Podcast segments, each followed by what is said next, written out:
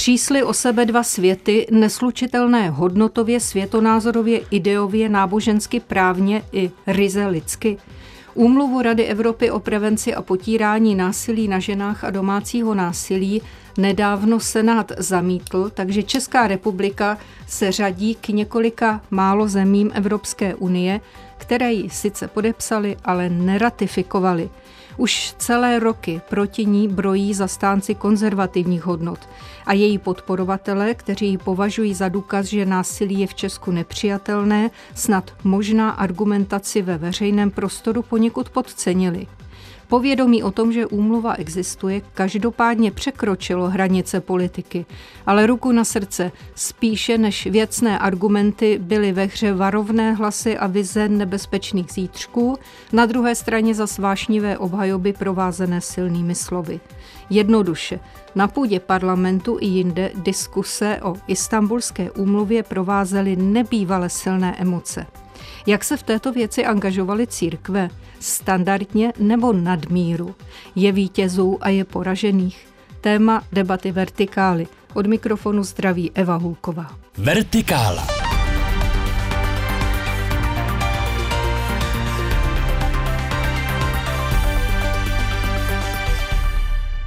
Našimi dnešními hosty jsou Marie Kolářová, právnička obojího práva, teoložka a publicistka, jinak bych dodala výrazná osobnost nejenom českých, katolických, ale obecně intelektuálních kruhů. Díky, že jste přišla do studia, vítejte.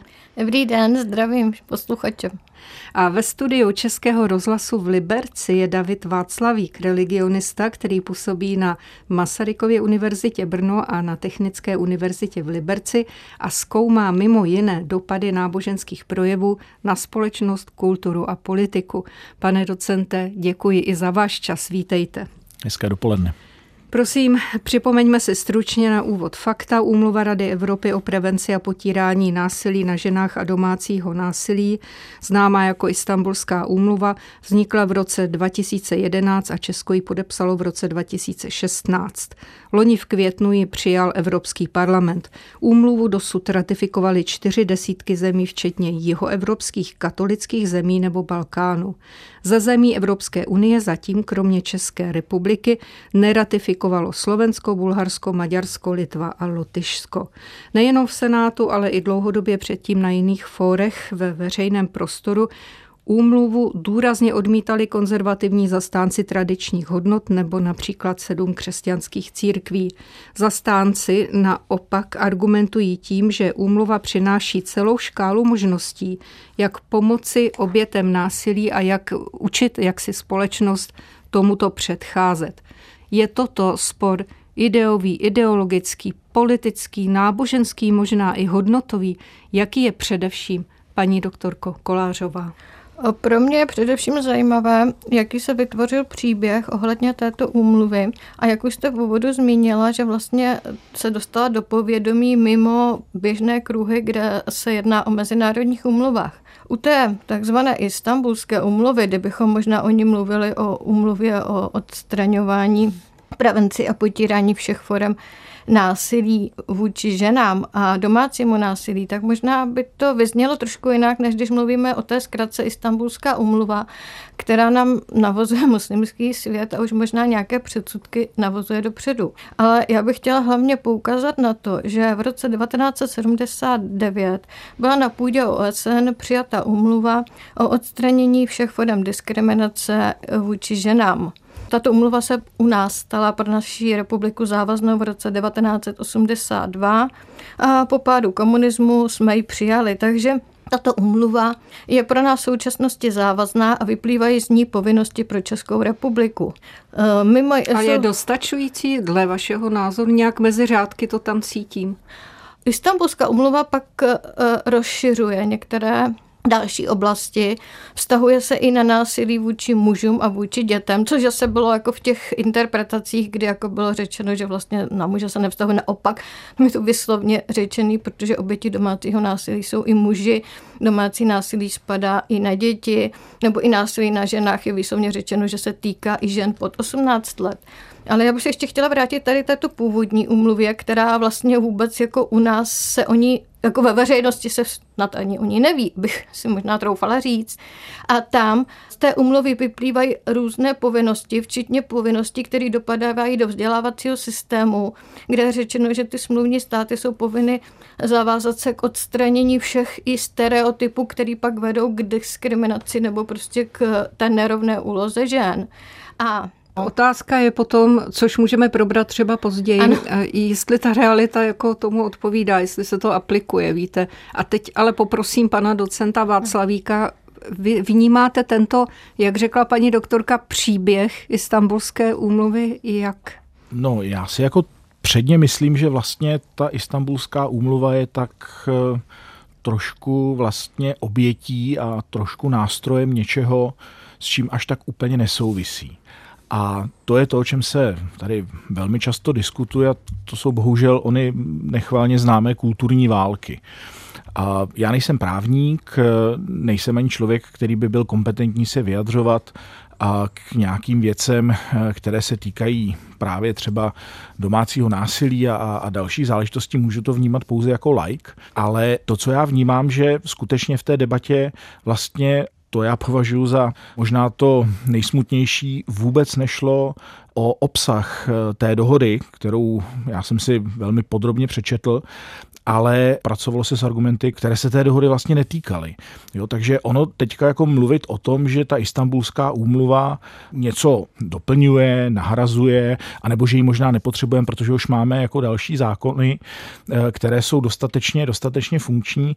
Eh, mně to tak trošku jako přijde vlastně jako omlouvání eh, něčeho, co tady proběhlo a to je vlastně jako velmi ostrá ideologická diskuze. Takže já souhlasím s tím, že on je to vlastně velký příběh, ale zároveň bych dodal, že to je vlastně jako velmi smutný příběh. A ten smutek z toho příběhu je, že my jsme tady potopili dokument z důvodu nikoli v obsahu toho dokumentu, ale z důvodu úplně jiných.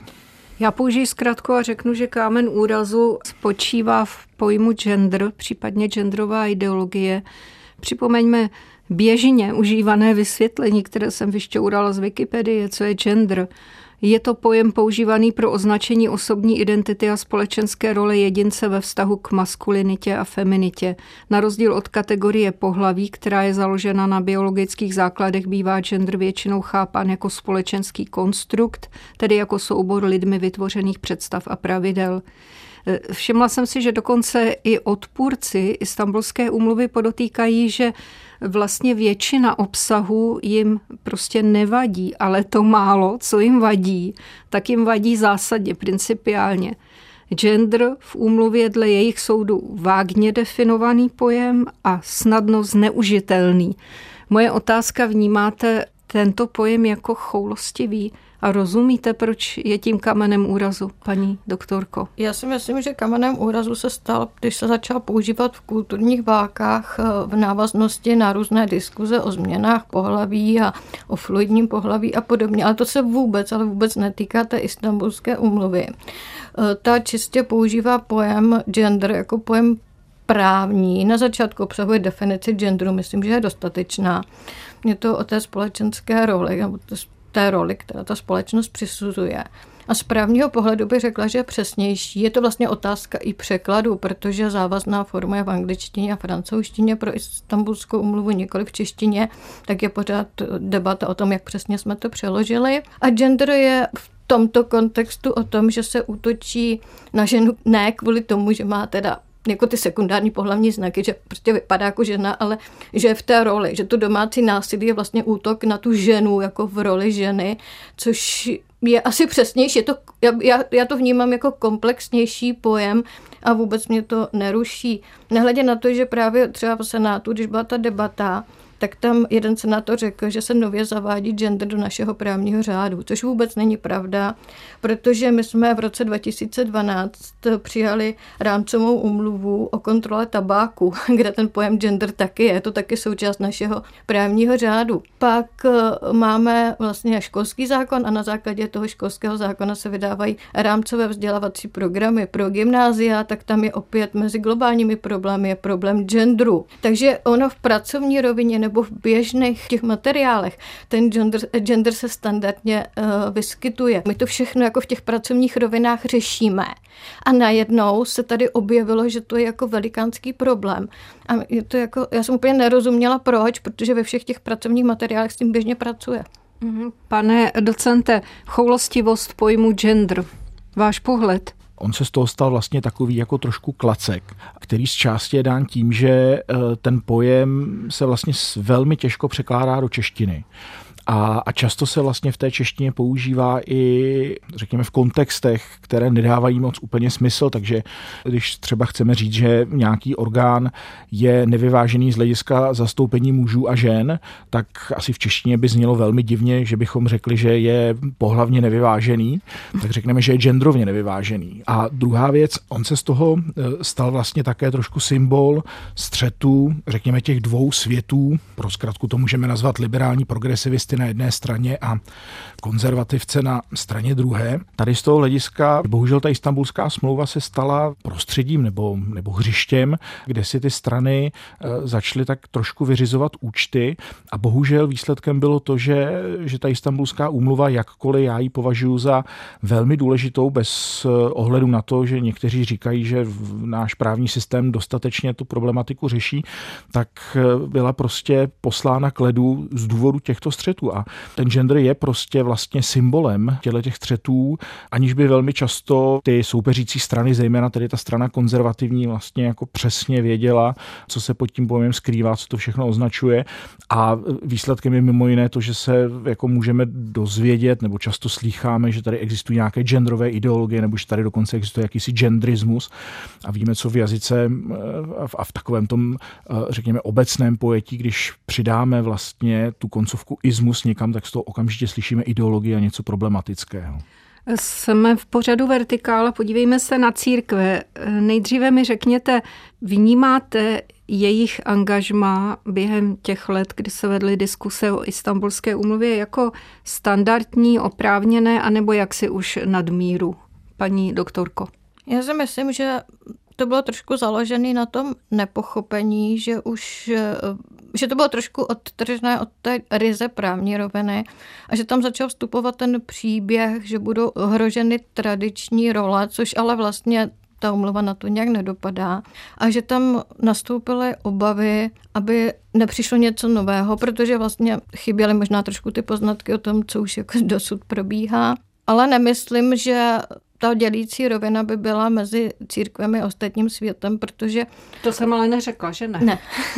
ne, dobrý, dokončete větu, pak dáme slovo je, docentu ano, Václavíkovi. Ne, to jenom, že vlastně, já nevím, jaký pak, nebo nemám data k tomu, jaký skutečně byl vliv církví, ale my ze sociálních sítí a z diskuzí, že část věřících jako neměla s istambulskou umluvou problém, naopak problém s istambulskou umluvou měla část lidí, kteří jsou mimo církve pane docente, standardně nebo nadmíru?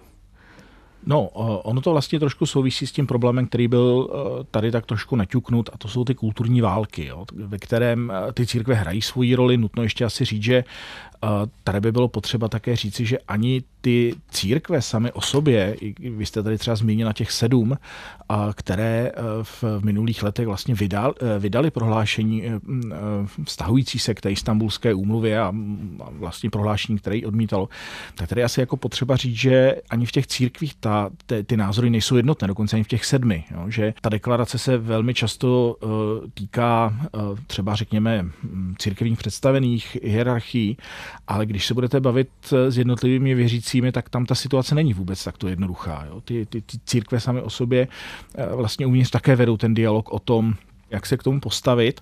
Já nicméně to angažmá církví v této konkrétní situaci považuji za vlastně v tom českém kontextu vlastně eh, za, hm, řekněme, mimořádně aktivní. Je to jedna z těch oblastí, ve které ty církve ve které ty církve eh, skutečně vydávaly velké množství energie, úsilí a to, to téma, řekněme, nadhazovali a skoro bych řekl, lobovali, byť ne asi úplně přímo, ale my máme, nebo jsou poměrně známé kontakty nebo snahy vlastně některých organizací typu Aliance pro rodinu a podobně, které jsou navázány na některé církevní kruhy, které se vlastně snažily tady, tady do té, řekněme, diskuze vstupovat a ovlivňovat nějakým směrem. Což je eh, věc, která skutečně v tom českém prostředí je poměrně neobvyklá. Jo. Tak je, jsme sekulární země a toto je vlastně politická norma, že? A do jisté míry ano, ale zároveň eh, my tady vlastně máme takovou trošku, řekněme, tradici eh, toho, že ty církve, řekněme možná už od první republiky, se snaží být tak jako trošku zdrženlivé v, v těch veřejných diskuzích. Ne, že by do nich nevstupovali, ale oni se snaží jako to asi řešit trošku jinak, zdrženlivěji. A v jiných zemích ta diskuze probíhala mnohem ostřeji a ty církve do toho vstupovaly otevřeně, ale vlastně to nikomu nějak nevadilo, protože na to jsou zvyklí. Pro mě do jisté míry, že by to bylo překvapení, ale bylo zajímavé vidět vlastně to, jak, jak o, oni toto téma, nebo některé ty církve toto téma vlastně zvedají a, a, a pracují s ním a, a vstupují vlastně prostřednictvím toho tématu do veřejného prostoru. Tak, to říká David Václavík, religionista, který je spolu s právničkou Marí Kolářovou hostem této debaty Vertikály. Jste na vlnách Českého rozhlasu Plus. Posloucháte Vertikálu. Aktuality, reportáže a rozhovory z duchovního světa, doplněné debatou o věcech mezi nebem a zemí. Poslechnout si je můžete také na webu plus.rozhlas.cz, v aplikaci Můj rozhlas a v dalších podcastových aplikacích vzpomenu, paní doktorko, ten pastýřský list českých a moravských biskupů, který byl čten v katolických kostelích, myslím v roce 2018, týkal se istambulské úmluvy, kdy se v něm autoři odvolávali na takovéto zažité rytířské chování, které, ke kterému jsou chlapci vedeni ve vztahu jaksi k ženám. A proto není žádné úmluvy třeba a zejména ne takové, která nestaví na přirozeném řádu. Toto otázka pro oba. Je to jaksi legitimní projev v rámci veřejné diskuse, anebo třeba toto už by se dalo nazvat aktivismem? Vy máte ten přísně právnický pohled, ale to stejně by mě zajímal váš názor. Ano, já, já se radši držím té právní formy toho. Ano. A protože e, tohle, e, ten projev byl trošku nadstandardní a asi vycházel z představy, jak ta umluva byla pro ně srozumitelná a naskočily tam ty obavy, že možná nebyli zvyklí na tu retoriku předchozí umluvy, že nějak se podařilo přinést tento příběh, protože třeba v Itálii byla Istanbulská umluva přijata v roce 2013, v parlamentu pro ní hlasovali všichni, v Senátu se jeden to je zajímavé, zdržel. Zajímavé, opravdu. A já jsem právě si otevřela eh, web La Familia Cristiana a tam vyloženě jako věcně se popisuje ta Istanbulská umluva a v okamžiku, když vlastně Evropská unie, Evropská unie přistoupila jako celek k Istanbulské umluvě, ano, ano tak eh, tam vysvětlují, že vlastně do, do italských zákonů, co se týká rodiny a výchovy, to stejně přímo zasahovat nebude ta umluva, takže bratři Itálie, je ty politické strany, takové ty ostře pravicové, takže můžou být v pohodě s tím, protože tam jako nic neděje, co by se, co by se mělo vliv na roli mužů a žen tady z tohohle pohledu. Je to, to téma není, k zamyšlení, je, je, to, je to k zamyšlení, hmm, hmm. protože kdyby tam byl silný příběh ohrožení eh, role mužů a žen, toho, jak to vnímá katolická církev, tak si myslím, že ty impulzy už by byly z dřívějška. Pane docente, tento pastýřský list pro vás jako religionistu. Je to zajímavé eh, a nemluvě už třeba o dnes už jaksi legendárním kázání profesora Pidhy v katedrále. Takovéto projevy patří do této veřejné diskuse nebo obecně do veřejných diskusí k hodnotovým a etickým tématům? No patří, protože tam jsou. Já asi nejsem v té pozici, která by měla říkat, nebo ze které bych měl říkat, to sem nepatří, to tam patří. Já jsem v té pozici, nebo já bych měl být v té pozici, který, která vlastně reflektuje Vy tu to situaci. popisujete, ano. A, a hmm. tam jednoznačně to prostě patří, stejně tak, jako si musíme prostě zvyknout na to, že aktivismus bude věc, která není spojená, řekněme, jenom s tím levým, když to řeknu zjednodušeně, s tou levou částí spektra, ale ten aktivismus prostě patří do té politiky i napravo, i, do stře- i, ve středu. Takže toto musíme přijmout, to, že ty církve budou stále jaksi hlasitější, budou aktivističtější, to je prostě fakt, který můžeme pozorovat i jinde ve světě. Já bych tady možná jenom trošku navázal ještě na předřečnici paní doktorku a to je totiž v tom, že možná kdybychom my tu úmluvu projednávali už někde v záhy po té, co vlastně byla, byla přijata, tak ta diskuze by nebyla tak ostrá, ale tím, že vlastně mezi tím proběhl poměrně dost času a ty kulturní střety nebo ty kulturní války, jak se tomu říká, eh, se začaly vyhrocovat, no tak se, tak se skutečně z té istambulské úmluvy stala velká věc, jo, jako velký problém a můžeme to vidět na několika příkladech. Jedna z prvních zemí, která vlastně ratifikovala istambulskou úmluvu, bylo Turecko které ale posléze, tuším někde před dvěma nebo třemi lety, nepamatuju si to přesně, odstoupilo. A vlastně v té první vojně to ratifikovala ta samá politická reprezentace.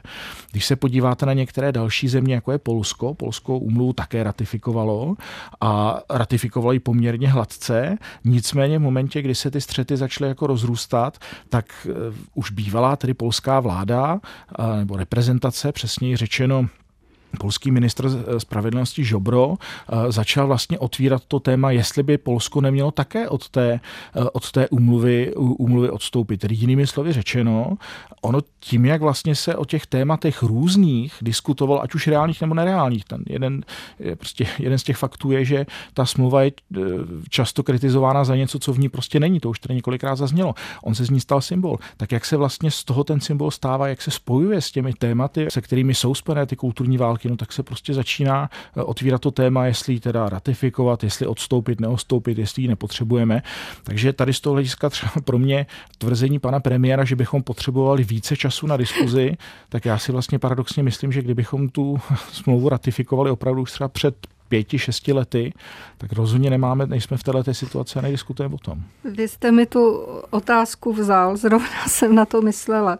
Je to zajímavý pohled. Paní doktorko, taky si myslíte, jsou v souladu s premiérem, že to chtělo delší diskusy? On tvrdí, že u eticko-ideových otázek si to žádá prostě důkladné probrání ve veřejném prostoru. Ale vždyť to už je hodně let, kdy se to tady jak si diskutuje. No a já spíš souhlasím s tím, co už tady bylo řečeno a já se spíš nad tou úmluvou zamýšlím, že to je více zpráva o naší společnosti a ne úplně ideální, protože eh, ty, ta diskuze, ty odpůrci nebo ty argumenty proti, tak byly založeny na poměrně extrémním výkladu, jako krajním výkladu. Že? Já můžu přijmout standardní výklad práva, můžu říct, můžu právo vykládat taky úplně do krajnosti.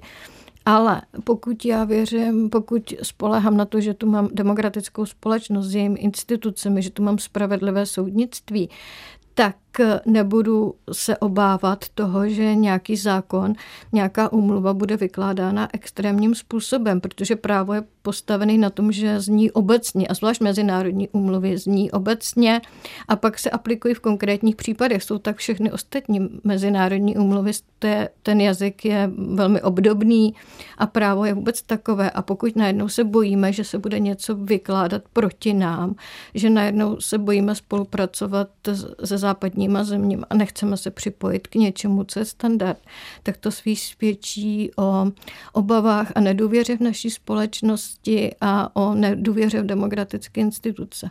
Máme poslední dvě minuty. Pane docente, kopíruje eh, to, jak to hlasování v Senátu dopadlo, to je eh, ratifikace neprošla o dva hlasy, kopíruje to rozdělení společnosti, které v posledních letech se zdá být chronické? Já bych asi neřekl, že kopíruje, spíš bych řekl, že odráží některé, řekněme, náměty, nebo možná můžeme říct i emoce, které v té společnosti jsou, to asi ano. Do jaké míry to skutečně eh, reprezentuje eh, ve smyslu onoho kopírování, to rozdělení společnosti, těžko říct, jo, protože já jsem přesvědčen o tom, že 99% lidí prostě uh, tu istambulskou umluvu nečetlo a slyší to jenom zprostředkovaně, včetně tedy celé řady jejich kritiků, kteří tak jako se odvolávají a tu, tu řeknou, podívejte se na článek 3 a když si přečtete článek 3, kde je třeba definován gender, tak na to koukáte a přemýšlíte, co jim na tom vadí. Jo, a, a jsou to jenom takové čisté floskule. Takže řekněme, že to odráží ty, uh, odráží ty emoce a tu situaci, ale jestli kopíruje, opravdu nevím má kromě té ryze právní roviny už jako tečka na závěr této diskuse, kterou tady zdůrazňovala hodně paní doktorka Kolářová, má to i jako symbolickou hodnotu tento dokument? Obsahuje v sobě nějaké jiné sdělení? Že nám záleží na tom, aby eh, se odstranilo všechno nás, že nám záleží na podpoře žen a vůbec na podpoře všech slabých, protože to je vlastně na podpoře všech obětí a že chceme dělat pro, aby teda to násilí prostě ve společnosti nebylo. Takže ta neratifikace v tomto smyslu, co jste teď řekla, je docela opravdu k zamyšlení, pane docente. Já s tím naprosto souhlasím. Pro mě uh, jsou vlastně jako naprosto i pase argumenty typu my ji nepotřebujeme, protože náš právní řád uh, to, toto už nějakým způsobem řeší, nebo právní systém, ale já se domnívám, že právě síla té, té dohody je v její symbolice, že my se jako jasně hlásíme k tomu, že prostě násilí na slabších je naprosto neakceptovatelné v jakékoliv podobě. Moc vám děkuji oběma. Připomenu posluchačům, že našimi dnešními hosty byly Marie Kolářová, právnička, teoložka a publicistka. Díky, těším se někdy zase na shledanou, paní doktorko. Nasáhnou. A do studia v Liberci zdravím a loučím se s Davidem Václavíkem, religionistou, který působí na Masarykově univerzitě v Brně a na Technické univerzitě v Liberci. Moc děkuji za váš čas. Naschledanou. Také děkuji naslyšenou. To byla debata Vertikály. Eva Hulková přeje dobrý poslech dalších pořadů Českého rozhlasu Plus.